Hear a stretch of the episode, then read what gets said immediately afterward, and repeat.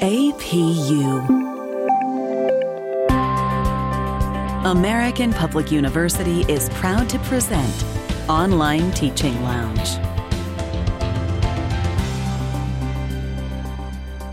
This is episode number 66 Increasing Your Productivity as an Online Educator. This podcast is for educators, academics, and parents who know that online teaching can be challenging, but it can also be rewarding, engaging, and fun. Welcome to the Online Teaching Lounge. I'm your host, Dr. Bethanie Hansen, and I'll be your guide for online teaching tips, topics, and strategies. Walk with me into the Online Teaching Lounge. Welcome to the Online Teaching Lounge. It may seem a little odd to you today that we're going to talk about increasing your productivity as an online educator, but I firmly believe that habits and strategies are what help us get through our teaching job and our teaching career. Many of us enter this profession because we want to make a difference or distill ideas upon others, or perhaps mentor people into our profession or the area that we love the most. Maybe we even want to make a big difference in the world. Regardless of the reason why you came into this profession, the fact remains that being an educator is hard work. There is a lot to do. There's a lot of feedback to give others. We must be organized to make that happen. We have announcements, we have content in the classroom itself when we're working online, we have follow ups, personalized outreach efforts we need to do when students are falling behind guidance of all kinds, and as I mentioned before, feedback. Among these many different types of activities, time gets away from us sometimes. Have you ever said to yourself that you would get back to a task later in the evening? That's a great sign that productivity tips can help you a lot in your online educator role. Today, we're going to talk about some special tips that come from a wonderful book called Supercharge Productivity Habits by John R. Torrance. It's 50 simple hacks to organize your tasks, overcome procrastination, increase efficiency, and work smarter to become a top performer. Not everyone approaches their educator job as if it is a performer productivity type of role. However, we know that unless we keep up with the day to day tasks, the endless minutiae of being an administrator of the classroom, we will not be able to have the kind of impact we would like to have. These tips today are intended to help you. I want to help you really enjoy what you do and make a difference as you want to do. So let's jump in and talk about productivity habits. I will share just a few today to get you started and after this podcast, I do hope you will check out this book, Supercharge Productivity Habits by John R. Torrance. The first habit I'd like to share with you today is in the area of increasing your physical and mental energy. You've probably heard that athletes are always thinking about increasing their energy and bringing protein into the body, drinking lots of water, getting plenty of rest. It makes a lot of sense that a person who's out there competing physically would need to do that, right? Of course, the mind is also one of the greatest tools that we have at our disposal. We can't have energy like confidence or focus, motivation, or any kind of productivity at all if our mind is wandering or not feeling healthy. In fact, there is a lot that has to do with our physical and mental energy that impacts our productivity and our overall effectiveness as educators. Think about it. If you were really approaching your job as if you have to be in tip top physical and mental condition to be an educator, what would you do to reach that goal? I've thought about this a little bit, and in the time that I've worked at American Public University, I've been very fortunate to have the influence of the wellness team. Not sure if that's their title, but early on, several years ago, there used to be this little challenge in the employee portal it was private, no one else could see it. But you had to record your weight at the start of each year, and you had to do some exercises along the way, partially some kind of incentive to have one kind of health insurance over another. And I'm expecting that it probably had to do with the cost out of my paycheck, and that's what motivated me. I don't recall exactly what the situation was, but I do remember that I had to write down how much I weighed and then I had to engage in certain health related activities like walking or counting steps or something like that. Now, when you think about it, even just becoming aware of your own physical activity level, your physical fitness, your overall health, and your body weight does something to you. It was a few years of doing that, and pretty soon I realized I needed to make major changes. In my own situation, I did lose 95 pounds, and I have successfully maintained that for the past four or five years. And it all started with that awareness every year that was part of the health insurance plan of just working at American Public University. If I took it further and thought about it every year and recorded my efforts to become a mental athlete as an educator, I would take it a lot further and increase my goals in physical and mental wellness. Over time, I want to become more confident, more focused, more productive, and more happy with myself in my role and in the work that I do with my students.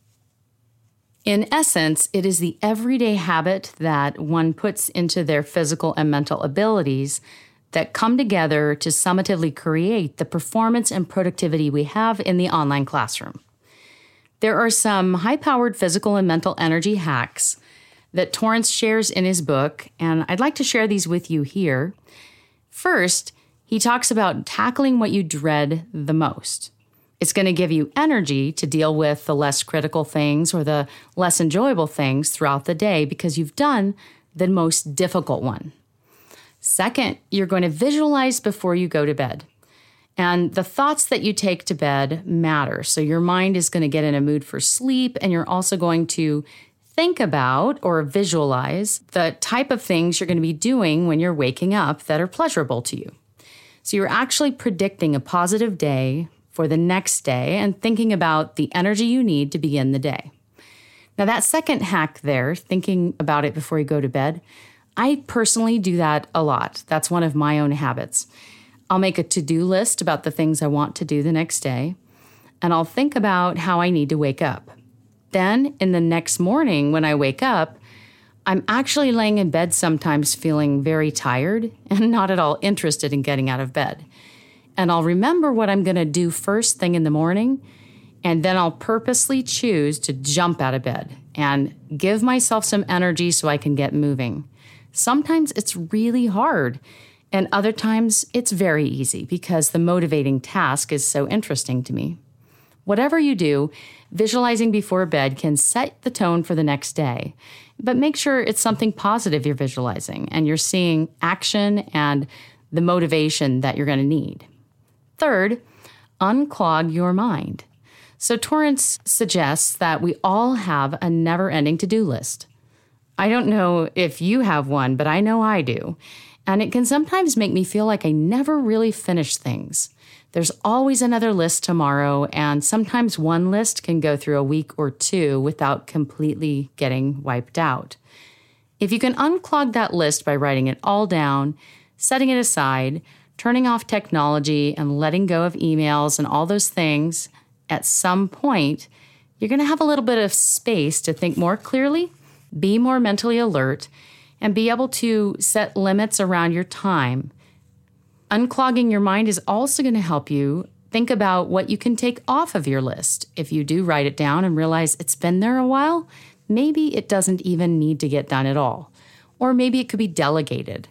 There's possibly another solution if you find that something is on your to do list for a very long time. The fourth productivity hack is getting the right amount of sleep.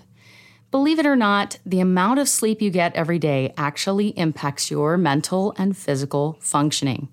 Over time, you can actually have long term health effects that are negative if you're constantly cheating yourself on the sleep.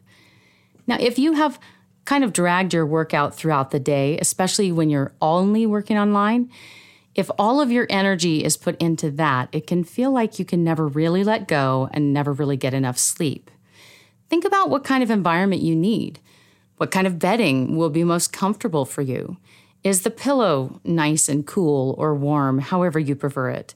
Would there be something you could do before bed to relax you, like a warm bath? Or some people even drink like warm milk or cocoa or something like that. Is it helpful for you to read a book before you go to bed? One thing that I've heard a lot is no caffeine and no alcohol in the later hours of the day because both of those tend to impact the quality of your sleep throughout the night. And then, of course, avoid screen time two hours before bedtime. You can wear these blue light blocking glasses that will help you to actually reduce the impact of the screen on your eyes. And you can also buy a light therapy lamp on Amazon that's going to help you have an experience with bright light first thing in the morning to really set your time clock and your circadian rhythm. These are good things to think about if you're still having problems getting high quality sleep. But getting enough sleep is definitely essential to give your brain the energy it needs and your body the energy as well to get through the day. Next, spend a good chunk of your day pursuing your heart project. A heart project is something you really care about it's in your own goal area. It might be what Torrance calls your ultimate passion. When you focus on these things you care most about at some point during a day, this is going to give you a lot of joy. It will refresh you and help you feel totally revitalized and energized. So, if you have a lot of grading to do and you're not a big fan of grading, do the grading, but be sure to give yourself time for this passion project or heart project. You need reasons to get out of bed in the morning. And if this is it, give yourself the time after you've done some of the more difficult tasks of your online teaching job. Some of the other tips mentioned here in the body and mind category are to have a sense of gratitude and to have a positive outlook on life generally. You also want to think about eating the right foods. Believe it or not, the things you put into your body impact your energy level and your mental functioning. There's a thing called inflammation. If you're not familiar with this, certain foods can actually cause your body to react in a way that inflames your cells and parts of your body. If you eat a lot of carbohydrates and sugar, some people react very poorly to that. You might have puffy eyes or a puffy face and mentally feel quite sluggish and tired. This will make it more difficult to be productive as an online educator or in any other field. Think about how healthy food makes you feel. And even if it is less enjoyable than some of those more high carb or high sugar foods you might crave, think about how you might be able to incorporate these healthy foods to enhance your mental alertness. Eating more calories early in the day instead of at night can also give you more energy. And then, of course, more fiber, fruit, and vegetables, and protein, and minerals and vitamins. These things can all add to your energy level and clear up your mind so you can think clearly and be more productive along the way. And then, lastly, be active. Enjoy what you're doing physically. You might be inspired through exercise, which will help you sleep better and relieve stress as well as boosting your brain. But you might also find a new habit that you could enjoy, like going for a run, short walk, working out with someone else, biking, or even dancing. My personal favorite is putting on my noise canceling headphones, some really peppy, upbeat music, and walking on my treadmill for 30 minutes or more sometime in the middle of the day. Whatever it is that helps you to physically get active, when we're working online, we're sitting a lot and we're much more prone to want to sit a little bit longer so that we can just get through what we're trying to do that day. If you break it up instead, you'll find that you have more energy and you can even be more productive. So take breaks, think about the food you eat and the exercise you do as ways to fuel the mind as well as the body. There are many other productivity hacks and habits in this book by John Torrance. I hope you'll check it out and try those that I've shared with you today as we all work towards being more productive online educators. And I wish you all the best in your online teaching this coming week. This is Dr. Bethanie Hansen, your host for the Online Teaching Lounge podcast. To share comments and requests for future episodes, please visit bethaniehansen.com forward slash request. Best wishes this coming week in your online teaching journey. For more information about our university, visit us at study at apu.com. APU American Public University